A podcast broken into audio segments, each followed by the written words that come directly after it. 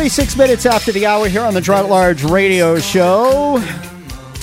And since one of the purposes of debates is so that people can understand really what the differences are between the opponents and where they stand on the issues or what issues they emphasize, um, we are going to uh, take some time to continue to air the candidate speeches that were recorded for Manchester Public Television.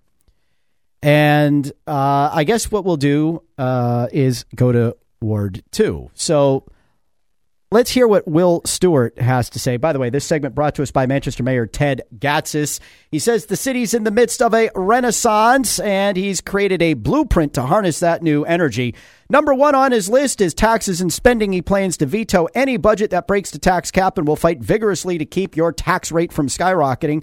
Number two is the opioid epidemic. He touts the success of Safe Station and the city's many efforts to help rein in uh, the uh, crisis and provide services to those who are addicted. He says the next step is to identify safe, affordable, uh, safe, affordable recovery housing within the city of Manchester, and that's his top priority. He says that will help make our streets and neighborhoods safer too. Learn more at, uh, at tedgatsas.com slash plan. That's tedgatsas.com slash plan. All right, so let's take a listen to Ward 2 aldermanic candidate Will Stewart and what he had to say to the voters of Ward 2 about why they should elect him alderman.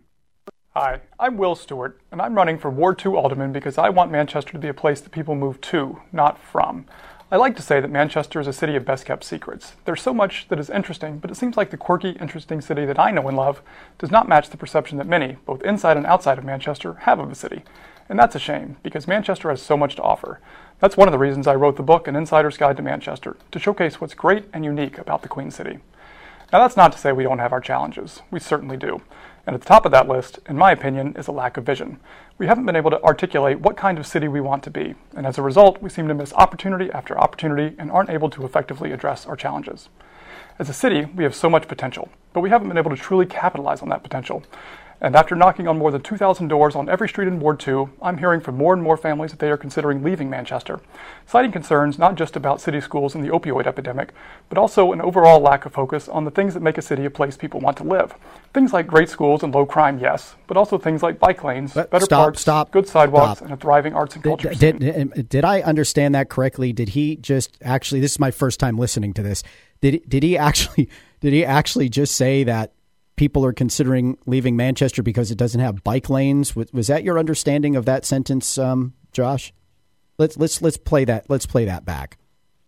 Because I'll tell you what, I I heard from some elderly residents when I was campaigning door to door who went to Elm Street for the first time since they striped it with those bike lanes that it confused them and even scared them. Oh, don't worry about them. Christopher uh, Herbert has a plan for them. Okay, yeah, that's right. You got to throw them out of their house. Well, geez, they might need a bicycle once Chris Herbert takes everything away from them. Uh, all right, I, I want to make sure I heard that correctly, though. So let, us let's, let's start again. Not from the beginning. Just back it up a little. City schools and the opioid epidemic, but also an overall lack of focus on the things that make a city a place people want to live. Things like great schools and low crime, yes, but also things like bike lanes, better parks, good sidewalks, and a thriving arts and culture scene. Especially in this day and age, people can and do have the ability to vote with their feet and move wherever they want. Wow. As such, Manchester is in competition for people not just with surrounding towns, but with the rest of the country and, increasingly, the rest of the world. Manchester is the hometown my wife, Michelle, and I chose. We consciously chose to move here a number of years ago when I took a job as a reporter at Hippo Press, and we continue to choose Manchester every day. I've long since moved on from the Hippo, having worked subsequently as a community services specialist for NeighborWorks Southern New Hampshire, as the VP of Economic Development at the Greater Manchester Chamber of Commerce, as the president of the Greater Derry Londonderry Chamber of Commerce, and now as the new executive director of Stay Work Play New Hampshire. These are all jobs where I've been able to give back, in one way or another, to this great city and state we all call home. Manchester is also where I've devoted my time and talents in a volunteer capacity. In Ward 2, I serve as captain of the Oak Park Neighborhood Watch Group and as a board member for the Friends of Pretty Park. I also serve as a Manchester Transit Authority Commissioner and as the founder and chair of Bike Manchester, the local bicycle advocacy group responsible for the new bike share program here in the city. Manchester, and Ward 2 in particular, is where Michelle and I chose to put down our roots. It's where we made the biggest investment of our lives, our home on Blodgett Street, and it's where we are raising and educating our son, a student at Smyth Road School. My family has a lot of skin in the game when it comes to how Manchester fares in the coming years. For us, it's very real and it's very personal. I like to think that the experiences I've had and the results I've accomplished here in Manchester have given me a unique perspective on the city, its challenges, and what we might do together to address these challenges. So if you too think Manchester can be doing more to reach its potential, I humbly ask for your help because I can't do it alone. If you live in Ward 2, I'm asking for your vote on November 7th at Hillside Middle School. If you don't live in Ward 2 but know people who do, please reach out to them. Thank you for your time and attention. To learn more about me, my campaign, and how you can get involved, please visit electwillstewart.com. Okay, so, and I have not heard this before. I actually haven't heard Bob O'Sullivan's yet either. So it would seem to me that he gives a passing reference to taxes and the opioid epidemic, which I can tell you, having received his mail, he, I don't believe, is mentioned once except when he attacked Bob O'Sullivan's 30, 60, 90 plan. And, um, ugh. And I, I, I, agree that we need to pay attention to the quality of life things. I just wonder whether or not the citizens of Ward 2 are going to come out and vote on bike lanes and thriving cultural activities because, frankly, there are a lot of people in the city, uh, a lot of people who come to the city from the surrounding communities to take advantage of our, our, our arts and culture scene. So it would seem to me that he has more of an emphasis. Um, yeah, I okay. I'm going to have to listen to it again before I say anything any further. But I, I, I got um, I get the sense that he's more focused on issues that might not be the meat and potato issues of of the ward or the city. I, I, I don't know, Josh. What's your what's your thought there? Yeah, it'll look pretty. All right, let's see what Bobby O'Sullivan has to say. Hello, my name is Bob O'Sullivan. I'm running for Ward Two Alderman. I was born and raised here in Manchester. Lived here my entire life. My address is 462 Blodgett Street and has been for the past 18 years. Right, st- stop it right there. I, you know, talk- I guess the other thing that kind of sticks out to me is him, you know, again, another emphasis on the skin in the game thing. And that's something we've been critical of him about in the past for, for saying as if because he's got a kid in schools, he somehow cares more than other people who are running for office. Yeah, that, I, I, I don't know. If, if skin in the game is measured by the number of kids you have in the school, then I have – five times as many, uh, five times as much skin in the game because I have three that are in high school and two that are approaching school age. You see what I'm saying? Anyway, I, I just wonder whether or not my decisions, uh, if they're not the same as his decisions, reflect a contempt for the skim I have in the game versus, yeah, I don't like the whole skin in the game thing. So here's Bobby O'Sullivan, been here his whole life. Okay, go ahead to almost 1,000 voters in Ward 2. You have voiced to me what is most important to you, and I'm here to tell you that I have listened. Here are the issues that you have told me about. Taxes. Don't raise my taxes. My answer? You have my solemn oath.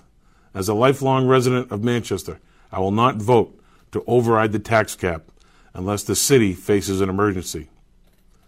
Opioid crisis and the crime that comes with it.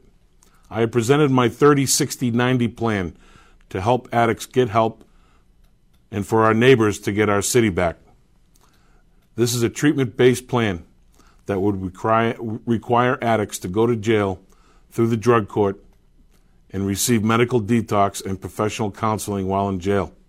The first offense, 30 days treatment. Second offense, 60 day treatment. And the third offense, 90 day treatment. What the city leaders are doing now is simply not enough. If we don't make change, then nothing changes. This is personal for me. I have been sober for 10 years this coming December 1st. These addicts need our help. They need a community intervention. And we need our city back. Government transparency. So many of you asked me if I had family members working for the city and if I would vote to give them raises. No, I don't have any family working for the city, and even if I did, I would not vote to help my family first. Voters come first. It is what is best for you, the voter, not what is best for me and my family and friends. In summary, Manchester is in my blood running through my veins. I believe we are all blessed to be able to raise our families here in Manchester, New Hampshire. Manchester is not without its faults. Please understand and believe that I truly care about my neighbors and our great city, its past, its present, and most importantly, its future. Because I have lived here my whole life, I have been neighbors with you for almost 53 years. I understand where we have come from as a city, the, the challenges that we face, and the solution and vision to lead our amazing city into the future stronger than ever before. I ask for your vote on November 7th.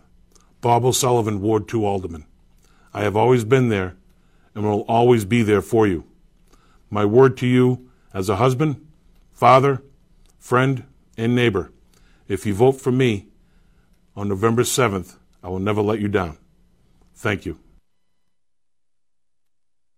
Well, it's um, certainly a contrast in perhaps substance and style, I would think. Uh, I think that uh, O'Sullivan clearly is more focused on what some would consider to be the bigger issues. And I'm a guy who's complained about quality of life stuff, folks, as you know from this radio show, and what makes it difficult to live in a city and what uh, what makes it easier. Uh, but I I have to wonder what people are going to the polls on. If people are going to the polls on, you know, bike lanes and um, arts and culture scene, then yes, I, I'm surprised that Will, given his economic development background, which we have which we have praised here, did not make more of a um, an an issue of that. And I mean, O'Sullivan seems to be going right for the the meat and potato issues, and I I think the the conflict of interest thing is is important because we did interview Will Stewart uh, uh, on this show during the primary, and we pressed him on the conflict of interest thing, and he said he would not sit silently by if he was aware of a conflict of interest, uh, you know, before the board. And I and I take him at his word about that, but I also know his yard sign is sitting on Ron Ludwig's front lawn. I noticed he hasn't sent out any press releases announcing Ron Ludwig's support, but if you're going to go to a guy like Ludwig, who clearly violated the city charter, and accept his support, what what does that mean? You know, does that argue against what you said?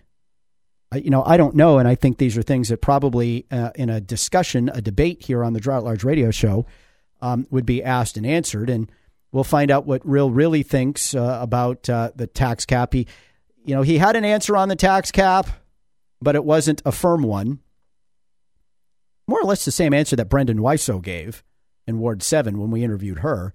And other than to, you know, uh, you know, say people are concerned about the opioid crisis, he really hasn't he hasn't campaigned on it at all, not that I've seen.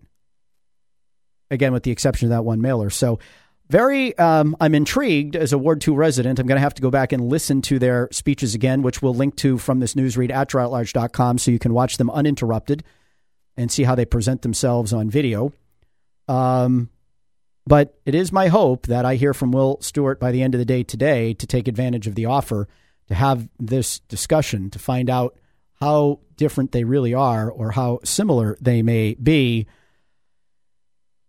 And there it is. So, uh, we're going to take a break for traffic, weather, and sports. We'll be back. Stay with us.